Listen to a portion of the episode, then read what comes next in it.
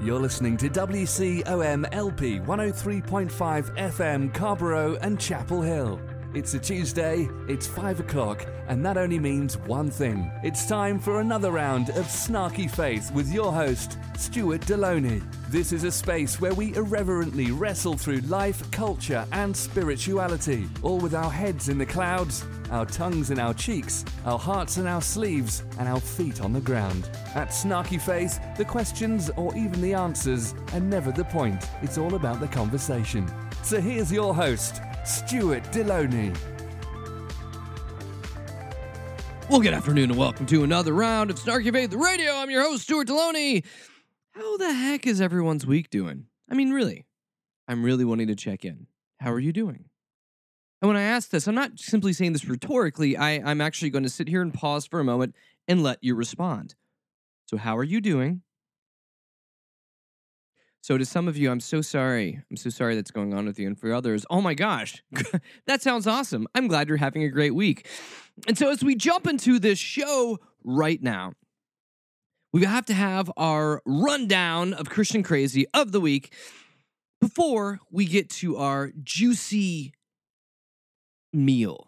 We, we're going to have the entree that will be served to us very shortly, but we need our appetizers to kind of wetten our palates. And the first one, loved it, loved it. This comes from the religious uh, religion news service, and so let me say, Christianity. I'm sorry, wait. American Christianity, you're so adorable. You're so adorable. I just want to pinch your cheeks. Not really, but it's an article entitled "Why Christian." This is the article title itself will tell you exactly what I'm going to talk about in this. Why uh, Christian groups ask Netflix to pull 13 reasons why after teen suicides.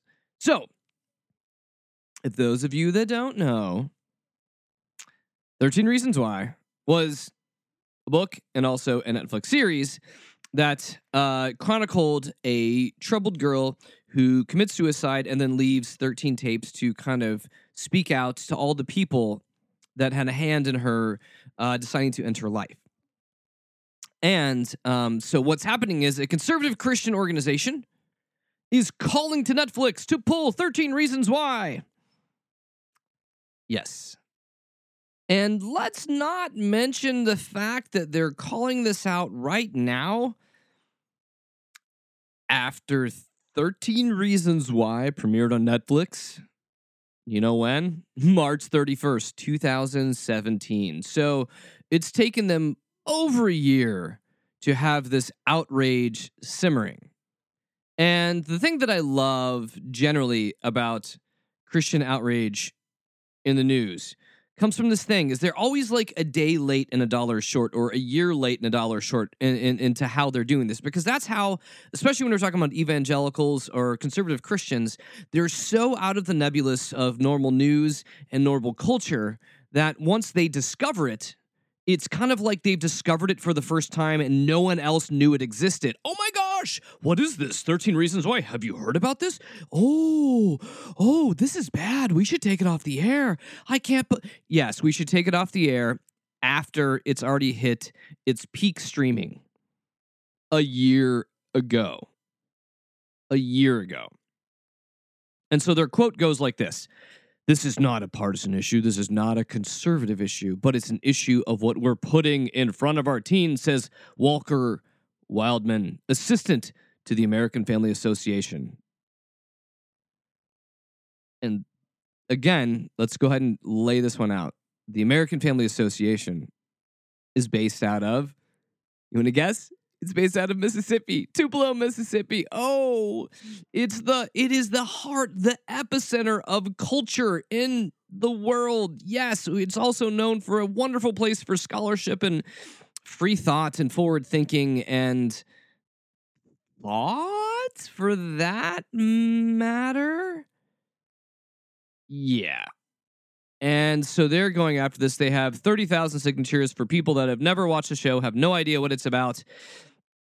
And they're calling for Netflix to pull this down. But the reason I bring this up, not, well, actually, mainly just because of their own stupidity.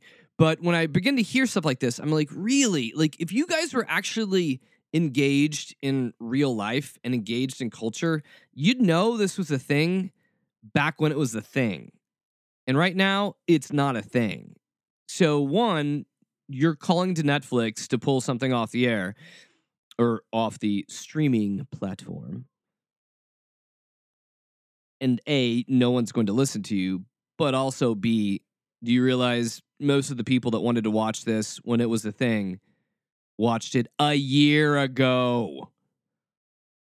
Like, you've taken a good bit of a pause to be angry about something. And and full full um full disclosure for me, I have actually watched the entire series. My teenage daughter and I had great conversations talking about suicide and talking about uh, the life of teenagers as walking through the series. And uh, one thing that we um, I've noticed I've noticed in working in a Christian ministry over the years, and in situations just like this, a lot of times Christian parents are not very present. I know it's an oversimplification of what I'm saying, but I'll even tell you a story of this. This is many moons ago, but I'd had a, I was a youth pastor, and I had a father come in. He was so upset, not with me, probably eventually, maybe, but not with me at the moment. He tells me, You have to talk to my son. You have to talk to my son. He's not respecting me. And I said, What happened? And he said, We got into an argument. He told me to F off. And I was like, Well, what did you tell him? He's like, I didn't say anything. Oh, and the, again, this is what's running through my head, not really what I'm telling him because I'm not stupid. You know, what I would have honestly wanted to tell him simply this really, you're having this engaged conversation with your son.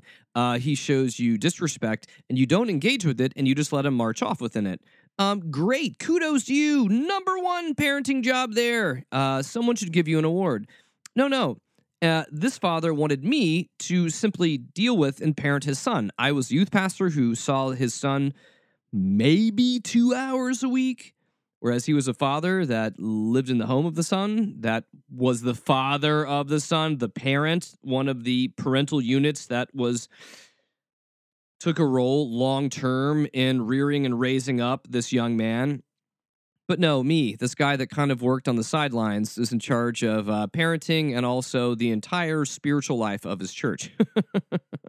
and so now in a similar situation, we don't want to have conversations with our kids. So we need to tell Netflix to pull stuff off because, yeah. And also, really, really, if you're trying to look over the landscape of things that teens consume, this story is the most troubling? I'm pretty sure it's not. So then my answer in stories like this, or to fools that are part of the American Family Association, you know what? I'm going to give you some advice as as a person that follows Jesus, as a person that's a pastor, and a person that's a father. Father of four. So I've had plenty of chances to screw up and figure things out. Still don't have it all figured out. But say this have conversations with your children. See these things as teaching opportunities, not as opportunities for you to need to like somehow insulate your kids from the world around them, not opportunities for you to somehow like try to like put your fingers in their ears and cover their eyes up and hope somehow Jesus is going to fix it all. Because guess what? If you believe in God, if you believe God is the God of the universe and you believe in all of this stuff, then you have a responsibility as a parent. This isn't something you can somehow like pray the world away from your child. No, you have a responsibility as a parent, and organizations like the American Family Association are just stupid dolts when it comes to these kind of things. Because seriously, I mean, for me, it was actually a great opportunity to have conversations with my kids after watching through this. And also, I didn't find it objectionable in the way that they handled the storyline uh, as they move through this. And yes, I know su- suicide is problematic. And yes, we do not need to glorify suicide. But you know, the greatest thing about it is being able to have conversations with your kids about suicide and depression and things along that nature. The answer isn't simply telling Netflix to pull stuff off because really, like, Uh, let, us just think about this. In all of the catalog that Netflix has, this one thing has rankled your ire. American Family Association. This this is the thing that has led to the tipping point. Really. Because I'm pretty sure A, you haven't watched it, and B, you're just reading news stories that somehow have cropped into your consciousness by accident because, again, you're not engaged with the world around you. So, my answer to you is, or as I would uh, vote on something on Netflix, and right now, I'd give you a thumbs down because this is plain stupid and it's escapism and it's not taking responsibility over being a parent. Yeah, yeah, you guys suck. And you know who else sucks? Yes, Michael Bowman. He's an Oregon man who's refusing to pay his taxes based on his religious beliefs about abortion. And as, as he puts it, a woman has the right to choose, not in most states nowadays. That's my aside. A woman has the right to choose, but apparently the prosecutors feel I do not. So, yes, Michael Bowman is refusing to pay, uh, to actually file taxes or pay income tax since 1999 because he doesn't want his tax dollars to go towards abortions. He's claiming it's his religious right to be able to do that. Because apparently, religiously, the act of abortion, in his mind, with whatever small dollars of his tax dollars are going towards, those are horrendous. But the wars we've waged over people, all that get killed with the collateral damage of our wars, that's not bothering you? That's not bothering you? Really? Really? And I love it also when we have people that try to use religion to justify things that I'm honestly pretty sure have nothing to do with his religious conviction. I mean, seriously, we've got tax day coming up in a couple days. Who would love to not pay taxes? Everyone? And as Bowman says, I'm not a tax protester. I love my country. I have a duty to my country, but I have a duty to my conscience. Which he's also not paying attention to the fact that there's already federal laws that prohibit the use of federal funds to pay for abortions, except in cases of rape, incest, or to save a woman's life. So, so really, what is this, you dear patriot? Finding reasons to not pay taxes and using your faith to justify that because even even Jesus who is not really a fan of the empire said, Give Caesar what's his, give God what's his. And for any of those that try to equate love of God and love of country, um, one of those things that people don't always translate well from the Bible, but the fact when Jesus says he's the Son of God, that was a direct affront. That was a direct affront against Rome because the Romans believed Caesar was God. And that was like the commonplace knowledge Caesar is God, he is our God. And for Jesus to say, no, no, I'm the Son of God. yes, that was total insurgency. And for the early church to also say Jesus is Lord was complete insurgency um, and complete rebellion against the kingdom, the kingdom of Rome. Sorry, sat back to Bowman's story here, where initially the judges ruled that what he was doing was not amount to tax evasion, but he still faces four counts of willful tax failure to file tax returns, which are also misdemeanors. So, yay? I don't know. I'm just tired of using uh, Christians using issues against the government to justify their own personal. It's not beliefs. It's not beliefs. Because literally, this dude has not paid taxes since 1999. And don't tell me he's not benefiting off of that. Don't tell me he's not benefiting off of this. But he's using some something, some sort of a side belief here that, oh, I can't pay taxes because it impends upon my religious beliefs. See, the problem with stories like this is there's this is going to like lead to other people. I mean, actually, uh, my assumption is he's going to eventually have to pay his back taxes. But in all honesty, when Christians use and set precedents like this against the government, it opens doors to all sorts of craziness.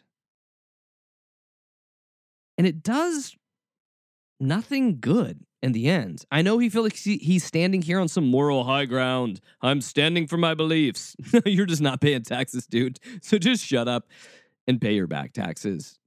And lastly, in our rundown, this this is an article that popped out to me when I was kind of looking through oh the interwebs, and it's called "Faith-based movies are exploding in Hollywood and changing lives." If you don't understand when I run into this whole uh, different motif of how I'm speaking, those are kind of air quotes because I don't really do those. So faith-based movies are exploding air quotes in Hollywood and changing lives. And this is uh, uh, it's an article by Dr. Jerry Newcombe from Truth in Action Ministries. I just love titles like that. Truth in Action. Because otherwise, without action, truth is not truthy enough. And so, yes, so he's going on to, Lord, look what's happening. Look in the movie theaters. There are Christians going to watch movies. Movie theaters are cashing in as Hollywood is turning to God. Which, again, like I'd mentioned in the first article, Christians are out of sync and they're out of touch, and they'll applaud things like this. And guess what? Hollywood's not cashing in on Christianity. Gonna let you in on a tiny little secret about that. They're not. And when it comes to Christian films, which I've talked about endlessly in other podcasts, in other episodes of the show, Christian values this, this is what gets me about all of this, where people are like claiming these things as a victory for the kingdom. You know what? Even if it's a Christian movie studio, they're trying to make money. That's what any business would do. They want to make money first and foremost. And then if we happen to make money and spread the word of God in our own little sanitized version of the world, great. No, their business is first and foremost. And and I will give it like that the the the film recently I can only imagine at least last time I checked it's probably more than that now had made over 70 million dollars. Uh God's not dead. A light in the darkness is still looking like it's dead uh because no it did not make a blip. And uh you know, I'm worried now God's not dead. 3's not doing well what is the new Avengers movie? What's what does that say for it? It says nothing for it because nobody really cares about the God's Not Dead movies. And even with I Can Only Imagine, uh, I knew many Christians, and I would see it on social media, that were rallying behind this movie. And if, if people don't know what this is, I Can Only Imagine was a cheesy Christian love ballad of self masturbatory about the end of I don't know. I can only imagine so yes, it was it was almost like one of those like high school or high school or middle school like songs that you have slow dance, but they're like everyone get out on the floor. It's time to slow dance with Jesus. It, it, it was one of those kind of songs. And so again, they made this movie about the backstory of the song because that song has made such a dent in historical Christianity, which it hasn't. And yeah, I knew lots of groups that were rallying to to get all the Christians in their community out to watch this. And see, here here's my issue with all of this. I've said this before, but I'll say it again. Christian film is generally meant to simply just serve Christians. They're films for people to go and watch things they already believe, nod their heads, and feel inspired by their uh, their own selves. I'm not really sure. That's when I say the word, and I know if you're a Christian listening to this, you don't like me hearing, hearing me say this word self masturbatory. You're simply just going to please yourself. You are pleasuring yourself by watching a movie that makes you feel warm and fuzzy about your faith. And look, our faith is on a screen in a movie theater. And if it's on a Regal cinema, it means my faith is real and alive. And there's others that feel like me. I'm not alone. But in all honesty, uh, we have these films that come out where Christians like they, you know, they hit the war drums and people go out to watch these movies. But the problem with it is it's mainly Christians going out to watch movies that are meant to inspire Christians. And they feel excited because they say this is their new form of evangelism, the way to share the gospel, the way to share Christ with people on screens everywhere. But in all honesty, it's a cop out. For you to invite a friend to go watch a movie is not on the same level of you actually sharing why God matters to you in your life in a real and authentic way. But most Christians don't want to do that because it gets icky. It gets icky if I start sharing my faith because I really don't understand my faith and I understand my faith through, you know, certain uh, cardboard rules and laws. And I don't really know if you ask me too many questions, I get flustered about it. So I'd rather you not ask me questions, just let the movie answer all of your questions.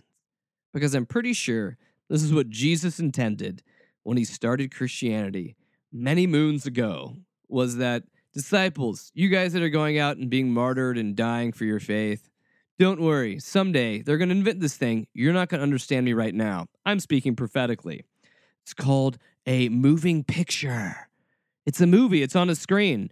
And eventually, after that that technology's been perfected for entertainment of the masses, people will make very subpar versions of that so you can feel good about your faith and not have to witness to people and not have to actually live out the tenets of being a Christian. Uh, but you can just tell people, you know, I don't know how to answer these questions, but go watch this movie. It's wonderful. It's called I Can Only Imagine. So, yes. So, on speaking about Christian delusion, what? We've never done that on the show. I'm sorry. I'm moving off the script. no, but seriously, what led me to our main topic today was a news article. And and here's what I do. Just just for you to understand me. Not that you really want to. Some may. Some may just say heretic and turn off. But I do. For for me in how I consume my news. I actually every day I sit down and read my news from all different news sources, from anything from Huffington Post on one side to Breitbart on the other side because I want to understand what's going on. I genuinely understand this because I don't want to be caught in an echo chamber. The thing that I actually condemn people of, I really want to make sure I'm not too hypocritical about that. A little hypocritical is fun every once in a while, but not too hypocritical. So I, you know, I, I, I simply do that. I read through many different news sources and and really try to think through like what is the author saying and what is the truth behind all of this. And I found this nugget found this nugget in a place you wouldn't expect. Fox News. They had an article a couple days ago, and they're literally giving space on this on their main site, not like on the sidebar, not like buried somewhere. No, no, no. On the main area, because they are all about the news. And it's entitled this Biblical prophecy claims the rapture is coming April 23rd numerologist says. And as I began to do this, and we'll unpack we'll unpack the article and what they're talking about.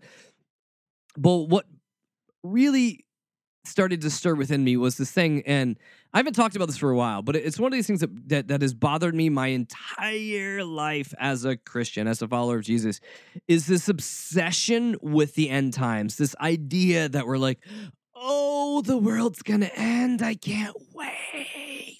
When? When will it be?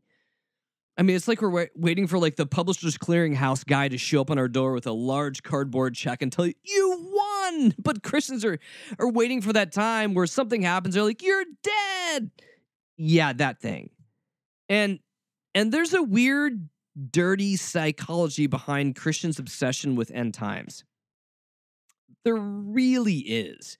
And and I'm not even speaking about this simply from a standpoint of cultural Christianity. I'm also talking about this from someone who's worked within the church, who's been to seminary, who's, yeah, who's been around. And yeah, it's there. It is totally there. Now, I will give you this disclaimer. There is a chance I'm a complete heretic. There's a chance I'm completely wrong. And as I'm mocking this right now, talking about the fact that the world may end, that Jesus may come back, and it's all going to blow up and burn to hell, that I'm wrong. And this message may be leading the sheep astray because you never know when it's going to happen.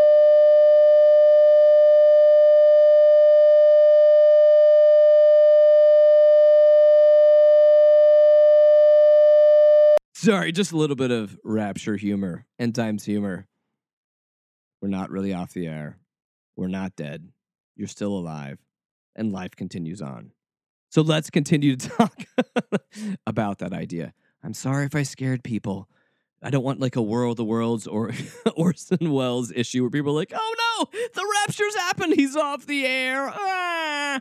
I really know that my listeners are smart enough to know that I'm just full of crap. So, in the article on Fox News, they're quoting David Meade, which you may be asking yourselves, who the hell is David Meade? We'll get to that in a moment. And uh, I'll quote them. David Meade tells the UK Express newspaper that on April 23rd, the sun and the moon will be in Virgo, as will Jupiter, which represents the Messiah. You guys hear this? You guys are hearing this? This is real stuff. Oh my God. I don't even really know what that means. But the article continues. For a certain branch of evan- evangelical Christianity, Revelations 12, 1 through 2 describes the beginning of what is known as the rapture and the second coming of Christ. The passage reads And a great sign appeared in the heaven, and a woman clothed with the sun and the moon under her feet, and on her crown uh, of 12 stars. She was pregnant and was crying out in the birth pains of giving birth. Passage in the woman is representing Virgo. And according to me, the alignment represents the lion of, of the tribe of Judah, marking the rapture. The belief that Christ will bring the faithful into paradise prior to a period of tribulation on earth. And if we can talk about anything being a tribulation on earth, you guys are reeling, realizing that I'm end quoting here. Would be living in Trump's America. Oh, if you want to believe in end times theology, I'll just tell you, hell, it feels like the end times because we're living in the crazy land. We're living in the upside down world. We're living in the bizarro world under Trump. So maybe, maybe, maybe, maybe but also, the article continues because this is only going to add credibility to the article. Meade says he believes in the so called Planet X, which is known as Nibiru. And that planet will appear above the sky on the April date, causing volcanic eruptions, tsunamis, and earthquakes. I do want to note here that NASA has repeatedly said Planet X is a hoax. So if I'm wrong here, folks, it's on me. It's on me.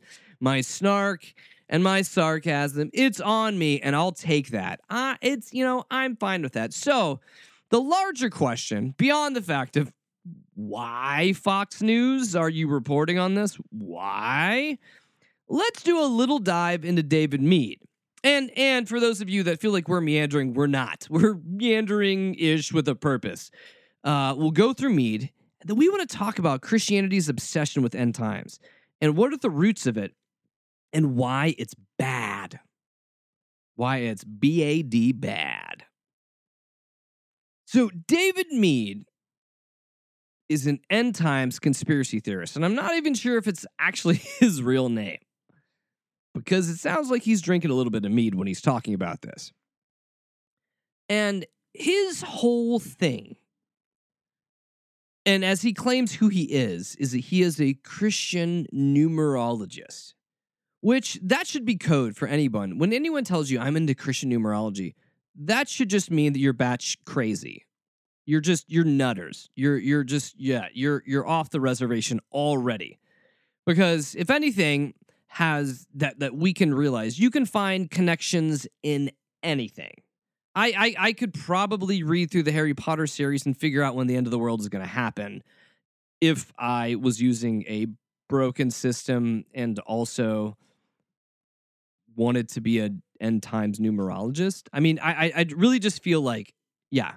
So so folks like him, and and FYI, this isn't the first time that he has said that the end is going to happen. So again, with people being like, you know, scientific and into astrology and into numerology, uh, when you begin to talk about stuff and you say, oh, definitively it's going to end now, and it doesn't, and you're like, oh, well, no, no, no, no, no, no, hold it. Sorry, sorry, sorry. Miscalculation.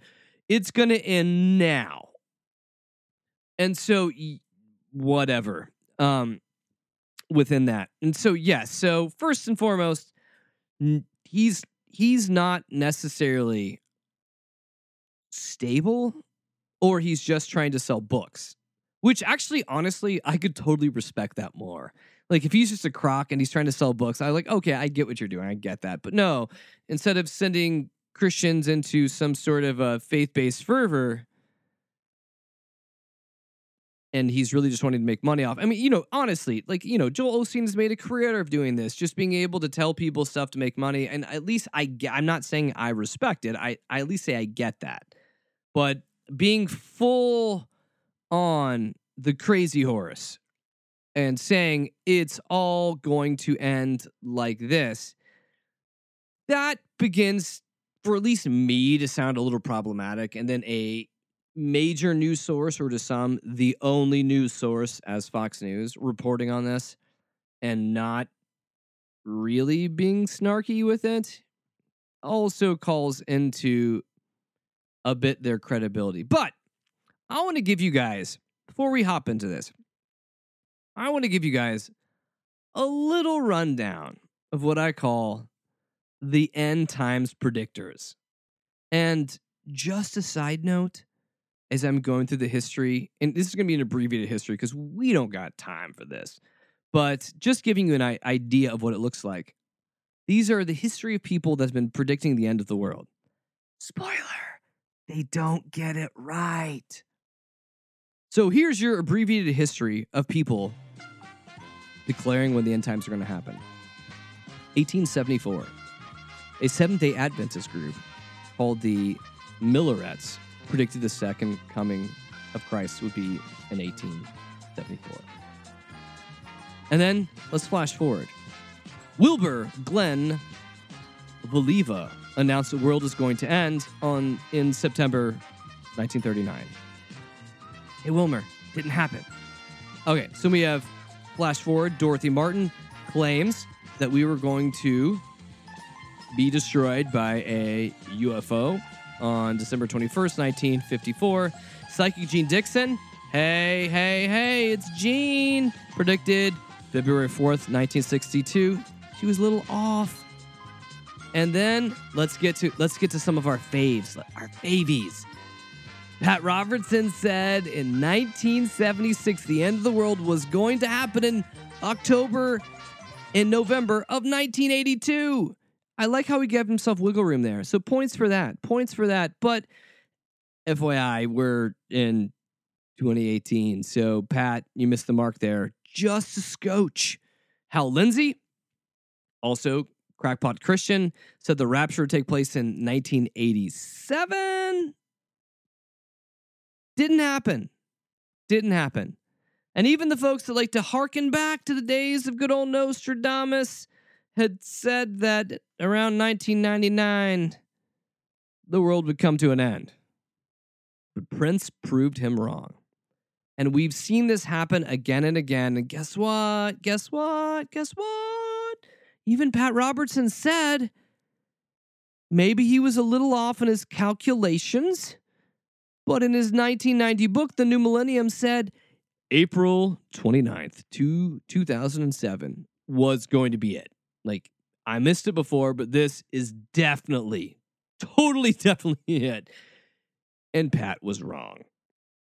And it continues on and on and on. And it's just so much fun. And if you want to join in on some of the fun, guess what? There is a website for that. I'm not joking, and I wish I was. I wish this was done by the Babylon Bee or the Onion, but it's actually it's called. You can look it up. www.raptureready.com. I like how they get directly to the point, and even in their purpose statement, uh, they say this. The Rapture Index has two functions. One is to factor together a number of related end times components into a cohesive indicator. Cohesive, mind you. Uh, and the other is to standardize those components to eliminate the wide variance that currently exists in prophecy reporting. prophecy reporting? I mean, what? Um, the Rapture Index is by no means a mean to predict the rapture. However, the index is designed to measure a type of activity that could act as a precursor to the rapture. They're hedging their bets here. And they go on to say, you could say the rapture index is the Dow Jones Industrial Average of the end times activity, but I think it would be better if you've used it as a prophetic speedometer. The higher the number, the faster we're moving towards the occurrence of the pre tribulation rapture. Don't worry, if you don't know what words like pre tribulation means, we'll get to that. So, on their index right now, right now, which I don't even completely know how to read this because, again, I don't know the Dow Jones. And it doesn't really, you know, maybe since I don't know the Dow Jones and how to read it very well and stocks and the markets and everything, I don't know how to read the Rapture Index completely. But for everyone to know, this has literally been updated on April 16th, 2018. So this is this is the I'm giving you the best, the choice cut of information. So their number one part of the Rapture Index, which false Christs, uh, it gives you a three. The occult uh, is at a number three. Satanism is somehow between a three and a one, is what they're telling you. And they go on to list like inflation, interest rates, the economy, oil supply and price, because I'm pretty sure they were talking about the oil supply in the Bible. Um, but what I love, I love, I love, I love how they do this. So um, they have this thing uh, towards the bottom. So comments on active categories. And apparently, Satanism, Satan has been downgraded due to lack of activity. So the Satanism category has dropped because apparently Satan is getting a little lazy. What's up with you, Satan? Why are you so lazy? So, really, all I can say is that's a thing. And yeah, so let's hop into this. Let's let's kind of talk through the a little kind of mishmash overview 101 of Christianity's obsession with the end times. Or like i would say like i, I honestly feel like the way this works. For folks that that are triggered by end time stuff this is really like end times porn. So uh if this podcast and this broadcast causes you to sin i'm so sorry. But just realize you you've been warned. Like at this point i'm warning you right now. If that's your thing that's your kink you've been warned the blood or the other substances are on your hands and not mine. So it was a bit of a primer. And this isn't a guy. I know. I mentioned like the Franklin Grahams of the world a lot on this uh, show here. But this is a guy that actually I, sh- I should mention more because after being in conservative churches and actually having his videos shown during church services, I should. I don't know if some of it's like a you know, post traumatic stress disorder. but John MacArthur, if you don't know who he is, you shouldn't Google him because he's as cuddly as a porcupine on acid who has STDs. I'm not even, I don't even know how to like completely encapsulate what John MacArthur is. Like, if you could like pour hate and white privilege into a human, it would be him. Or yeah, I don't even want to spend more time on this. But so yes, on on yeah. So when speaking about end times, John MacArthur, who is a who is a, a voice for conservatism, a, a, a very big and well respected, however you want to take that word, uh, voice in conservatism. And so John MacArthur had said this. And so this is going to be our little primer for end times talk. He said this.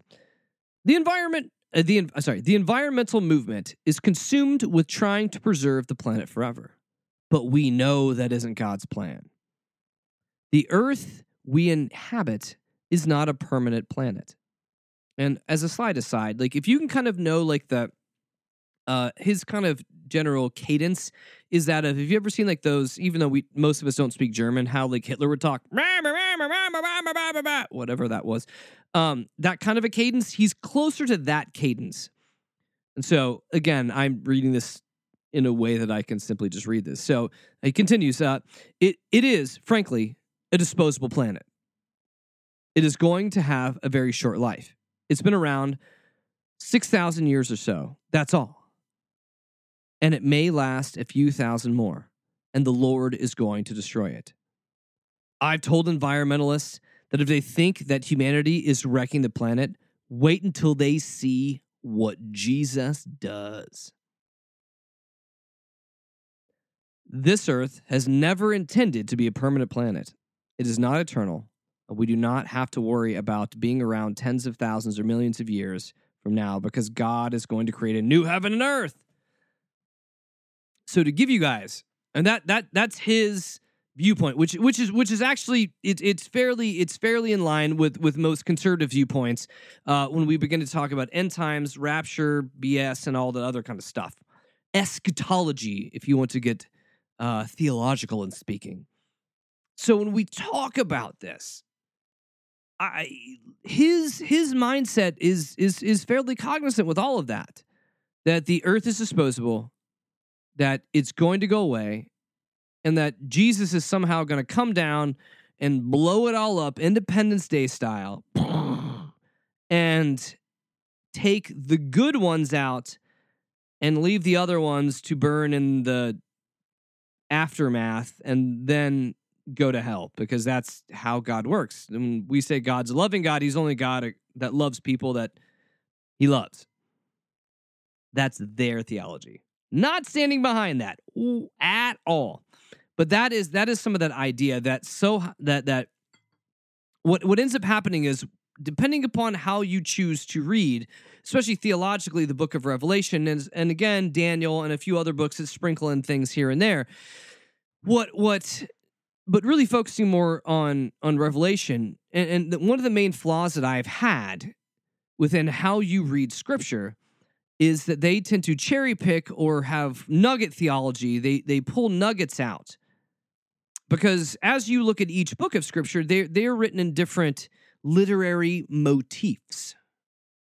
And the book of Revelation is no different than a literary motif. And to read some of Revelation as literal and some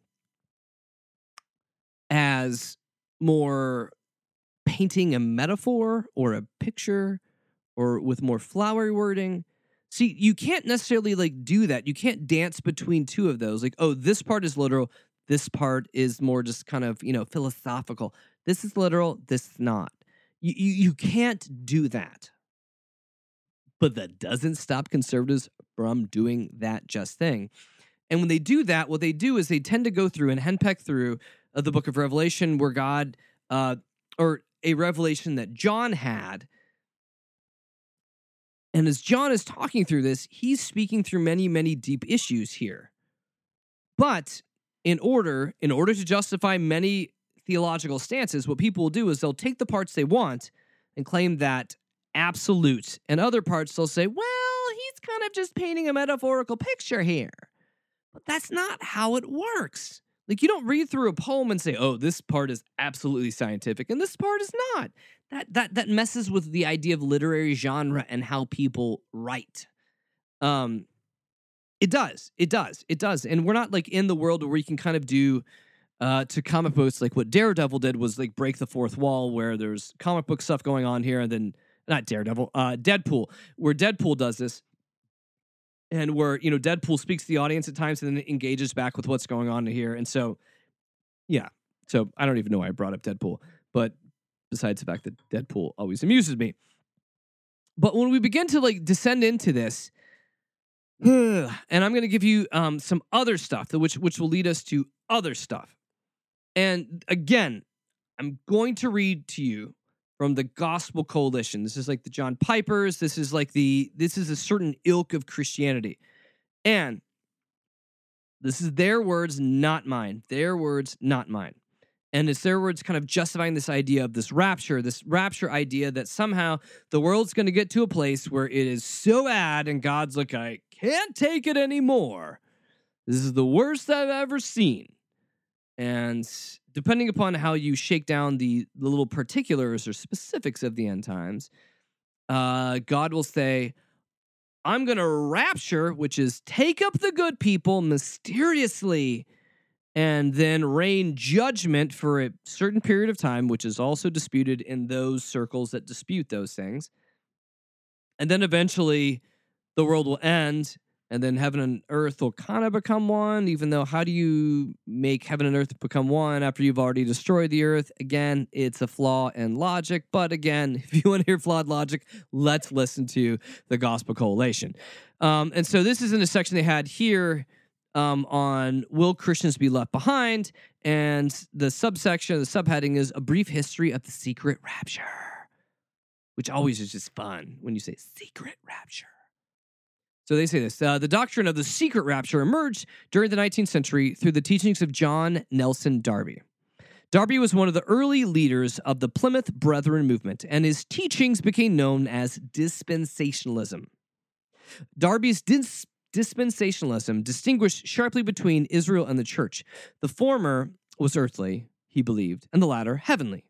God had two distinct peoples and a separate plan for each. Thus, Darby understood the Old Testament prophecies as applying to Israel as the earthly people of God, rather than the quote unquote spiritualizing such prophecies. He expected a literal fulfillment of God's promises to the literal Israel.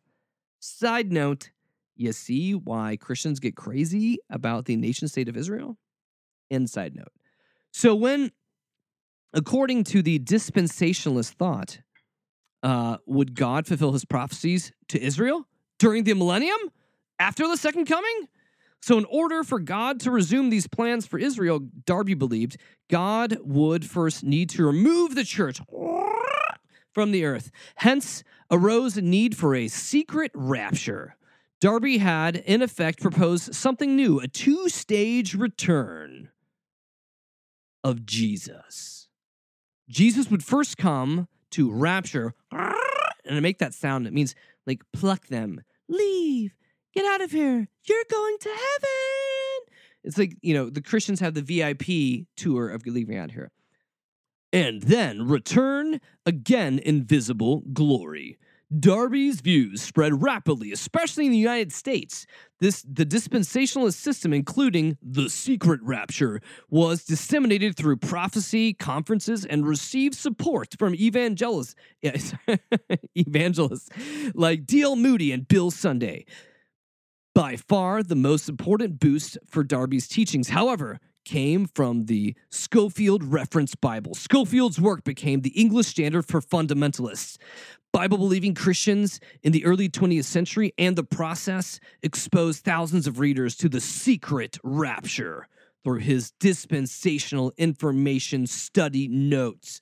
The secret rapture doctrine uh, continued to gain steam in the latter half of the 20th century and the advent of the modern Israel in 1948 seemed a clear sign that God was restarting his plans for Israel.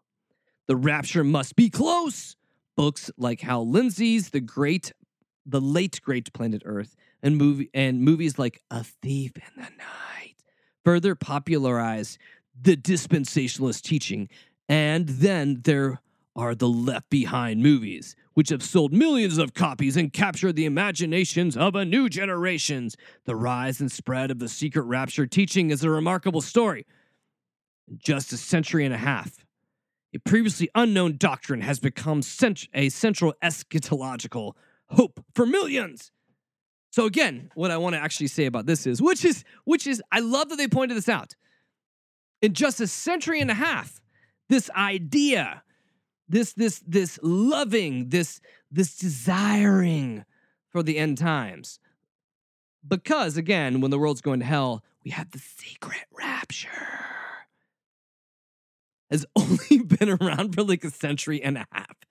So when people like to say like, "Oh, this is totally a part of Christianity," oh, this has like been there from the beginning. No, no, no, century and a half. And it actually took even more steam with the rise of the Pentecostal and charismatic movement. So it was a thing, and then it became a bigger thing. And then it became kind of a widespread in certain evangelical senses theme thing. And so there is your kind of history. And if you don't know the Left Behind series, I totally don't recommend reading the books or watching the movies.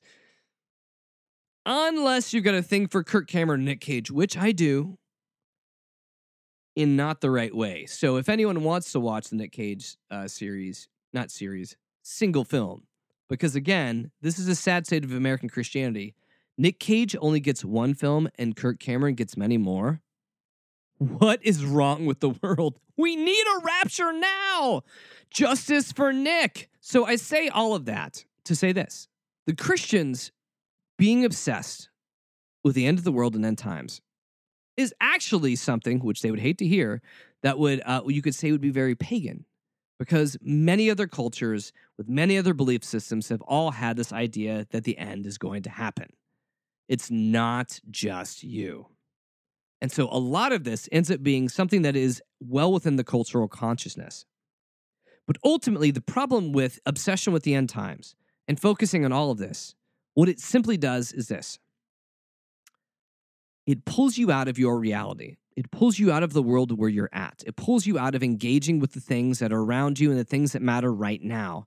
And it actually harkens your view to the afterlife. It's escapism in its finest. And that is a problem because the Christianity of Jesus was always dialed in always had its fingers dirty in the now in the consciousness of what's going on now. If Jesus' words don't make sense in the now, they don't make sense at all. Jesus didn't come to die that you could go float off into eternity. That's not what Jesus was about. It was about ushering in the kingdom of God now, ushering in this new ethic, this new way of life, this new way of treating people, this new way of loving people, this new way of being compassionate, this new way of, of having grace towards others. It was meant for now. And when we continue just to think that, oh, everything will be fine once we're all dead, because that doesn't sound sexy, right? What? Everything's gonna be cool once we're dead. That's kind of messed up theology. That's theology of a God that isn't here and now, a God that doesn't care about here and now, a God that doesn't care about you and what's going on right now, a God that doesn't care about the atrocities that are happening now. That's a God that just says, nah, I kind of came here, I checked out a little bit, and, uh, you know, I'll catch you guys in the flippity flop. That's not a God that I want to follow. And if Jesus only came so we could eventually be raptured out of here and say F it to everything, that's not a Jesus I want to follow. So, for those that get obsessed with the end times and saying the earth doesn't matter, just piss off, earth. It's not God's creation or anything. Oh, wait, it is. How do I how do I rectify my theology? The earth is God's and everything in it. God created the earth, but we want to burn it now. So that's part of end times theology. You have to have it both ways, folks. Either God made the earth Either God made people in his own image. And if God made people in his own image, that means people are meant to be respected and given dignity and treated in a way that is humane. And the same thing with the earth. God made the earth. The earth isn't meant here to burn. The earth is something that we were supposed to tend to and continue to tend to. So if Christianity has ignored those two things, Christianity isn't Christianity anymore. And it's sad. Sad. Hashtag sad. But it moves us to a place where our faith has nothing to do with reality. And a faith that has nothing to do with reality is simply just escapism. You might as well just go read novels or books or descend into Netflix. Just don't watch 13 Reasons Why. But the faith that I understand, the faith that keeps me coming back to Jesus and his teachings, the faith that makes me believe that God exists still in this world says that we're called to be dialed in now, that we're called to care for the earth now, we're called to care for people that are hurting now, that we are called to care about the issues when people are being marginalized and persecuted and hurt right now, irregardless if they believe what we believe. We are called to be engaged and we are called to love our neighbor. We are called to love our enemy and we are called to make a difference. And if that isn't part of your Christianity, I'm not sure what you're part of anymore. But that's all the time I've got this hour. Sorry. Uh, as we end this broadcast, just a reminder you can catch us on podcast at www.snarkyfaith.com. You can also find us on Facebook and Twitter. And that's all I've got this week. And I send you off in grace and peace and holy snark. I'm out of here. WCOM is listener supported community radio, and Snarky Faith is only possible through our sponsors. Lumen, a spiritual community of seekers, sojourners, question askers, doubters, and skeptics, is a collective of fellow travelers that embrace the truth that all of life is sacred, hope is real, and tomorrow can be a better day than today. All are welcome.